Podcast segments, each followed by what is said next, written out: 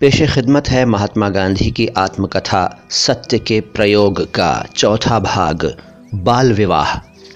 मैं चाहता हूँ कि मुझे ये प्रकरण न लिखना पड़ता, लेकिन इस कथा में मुझको ऐसे कितने ही कड़वे घूंट पीने पड़ेंगे। सत्य का पुजारी होने का दावा करके मैं और कुछ कर ही नहीं सकता। ये लिखते हुए मन अकुलाता है कि तेरह साल की उम्र में मेरा विवाह हुआ था। आज मेरी आँखों के सामने बारह तेरह वर्ष के बालक मौजूद हैं। उन्हें देखता हूँ और अपने विवाह का स्मरण करता हूँ तो मुझे अपने ऊपर दया आती है और इन बालकों को मेरी स्थिति में से बचने के लिए बधाई देने की इच्छा होती है। तेरहवें वर्ष में हुए अपने विवाह के समर्थन में मुझे एक भी नैतिक दलील सूझ नहीं सकती। पाठक ये न समझें कि मैं सगाई की बात लिख रहा हूँ। काठियावाड़ में विवाह का अर्थ लग्न है, सगाई नहीं। दो बालकों को ब्याहने के लिए माँ बाप के बीच होने वाला करार सगाई है। सगाई टूट सकती है। सगाई के रहते वर यदि मर जाए तो कन्या विधवा नहीं होती। सगाई में वर कन्या के बीच कोई संबंध नहीं रहता। दोनों को पता भी नहीं होता। मेरी एक एक करके तीन बार सगाई हुई थी। ये तीन सगाइयाँ कब हुई, इसका मुझे कुछ पता नहीं। मुझे बताया गया था कि दो कन्याएँ एक के बाद एक मर गईं। इसीलिए मैं जानता हूँ कि मेरी तीन सगाइयाँ हुई थीं। कुछ ऐसा याद पड़ता है कि तीसरी सगाई कोई सात साल की उम्र में हुई होगी, लेकिन मैं नहीं जानता कि सगाई के समय मुझसे कुछ कहा गया था। विवाह में वर कन्या की आवश्यकता पड़ती है, उसकी एक विधि होती है, और मैं जो लिख रहा हूँ सो विवाह के विषय में ही है। विवाह का मुझे पूरा पूरा स्मरण है। पाठक जान चुके हैं कि हम तीन भाई थे। उनमें सबसे बड़े का ब्याह हो चुका था। मझले भाई मुझसे दो या तीन साल बड़े थे। घर के बड़ों ने एक साथ तीन विवाह करने का निश्चय किया। मझले भाई का, मेरे काका जी के छोटे लड़के का, जिनकी उम्र मुझसे एक आध साल शायद अधिक रही होगी, और मेरा। इसमें हमारे कल्याण की बात नहीं थी। हमारी इच्छा की तो थी ही नहीं। बात सिर्फ़ बड़ों की सुविधा और खर्च की थी। हिंदू संसार में विवाह कोई ऐसी वैसी चीज़ नहीं। वर कन्या के माता पिता विवाह के पीछे बर्बाद होते हैं, धन लुटाते हैं और समय लुटाते हैं। महीनों पहले से तैयारियाँ होती हैं, कपड़े बनते हैं, गहने बनते हैं, जाति भोज के खर्च के हिसाब बनते हैं। पकवानों के प्रकारों की होड़ बदी जाती है। औरतें गला हो चाहे ना हो तो भी गाने गा गा कर अपनी आवाज़ बैठा लेती हैं, बीमार भी पड़ती हैं, पड़ोसियों की शांति में खलल पहुंचाती हैं। बेचारे पड़ोसी भी अपने यहाँ प्रसंग आने पर यही सब करते होते हैं, इसलिए शोरगुल, जूठन, दूसरी गंदगियाँ, सब कुछ उदासीन भाव से सह लेते हैं।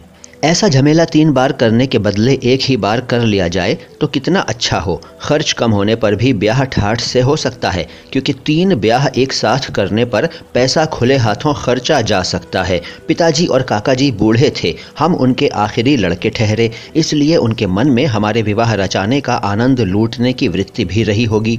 इन और ऐसे दूसरे विचारों से ये तीनों विवाह एक साथ करने का निश्चय किया गया और इसके लिए तैयारियाँ और सामग्री जुटाने का काम तो जैसा कि मैं कह चुका हूँ, महीनों पहले से शुरू हो चुका था। हम भाइयों को तो सिर्फ़ तैयारियों से ही पता चला कि ब्याह होने वाले हैं।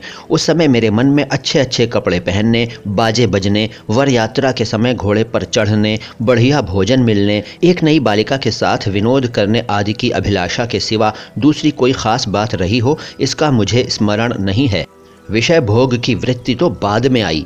वो कैसे आई, इसका वर्णन मैं कर सकता हूँ, पर पाठक ऐसी जिज्ञासा न रखें। मैं अपनी शर्म पर पर्दा डालना चाहता हूँ। जो कुछ बतलाने लायक है, वो इसके आगे आएगा। किंतु इस चीज़ के ब्यौरे का उस केंद्र बिंदु से बहुत ही थोड़ा संबंध है, जिसे मैंने अपनी निगाह के सामने रखा है। हम दो भाइयों को राजकोट से पोरबंदर ले जाया गया। वहाँ हल्दी चढ़ाने आदि की जो विधि हुई, वो मनोरंजक होते हुए भी उसकी चर्चा छोड़ देने लायक है। पिताजी दीवान थे, फिर भी थे तो नौकर ही तिस पर राज प्रिय थे, इसलिए अधिक पराधीन रहे। ठाकुर साहब ने आखिरी घड़ी तक उन्हें छोड़ा नहीं। अंत में जब छोड़ा तो ब्याह के दो दिन पहले ही रवाना किया।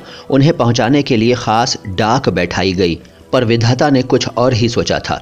राजकोट से पोरबंदर साठ कोस है, बैलगाड़ी से पाँच दिन का रास्ता था। पिताजी तीन दिन में पहुँचे। आखिरी मंजिल में तांगा उलट गया। पिताजी को कड़ी चोट आई। हाथ पर पट्टी पीठ पर पट्टी। विवाह विषयक उनका और हमारा आधा आनंद चला गया। फिर भी ब्याह तो हुए ही। लिखे मुहूर्त कहीं टल सकते हैं? मैं तो विवाह के बाल उल्लास में पिताजी का दुख भूल गया। मैं पितृभक्त तो था ही, पर विषय भक्त भी तो वैसा ही था ना। यहाँ विषय का मतलब एक इंद्रिय का विषय नहीं है, बल्कि भोग मात्र है। माता पिता की भक्ति के लिए सब सुखों का त्याग करना चाहिए। ये ज्ञान तो आगे चलकर मिलने वाला था। तिस पर भी मानो मुझे इस भोगेच्छा का दंड ही भुगतना हो। इस तरह मेरे जीवन में एक विपरीत घटना घटी, जो मुझे आज तक अखरती है। जब जब निष्कुलानंद का त्याग न टके रे वैराग विना, करिए कोटि उपाय जी। गाता हूँ या सुनता हूँ, तब तब वो विपरीत और कड़ी घटना मुझे याद आती है और शर्माती है। पिताजी ने शरीर से पीड़ा भोगते हुए भी बाहर से प्रसन्न दिखने का प्रयत्न किया और विवाह में पूरी तरह योग दिया। पिताजी किस किस प्रसंग पर, कहाँ कहाँ बैठे थे, इसकी याद मुझे आज भी जैसी की वैसी बनी है। बाल विवाह की चर्चा करते हुए पिताजी के कार्य की जो टीका मैंने आज की है, वो मेरे मन ने उस समय थोड़े ही की थी। तब तो सब कुछ योग्य और मनपसंद ही लगा था। ब्याहने का शौक था और पिताजी जो कर रहे हैं, ठीक ही कर रहे हैं, ऐसा लगता था। इसलिए उस समय के स्मरण ताज़े हैं। मंडप में बैठे फेरे फिरे कंसार खाया, खिलाया और तभी से वर वधु साथ में रहने लगे। वो पहली रात, दो निर्दोष बालक अनजाने संसार सागर में कूद पड़े। भाभी ने सिखलाया कि मुझे पहली रात में कैसा बर्ताव करना चाहिए। धर्म पत्नी को किसने सिखलाया? सो पूछने की बात मुझे याद नहीं। अब भी पूछा जा सकता है, पर पूछने की इच्छा तक नहीं होती।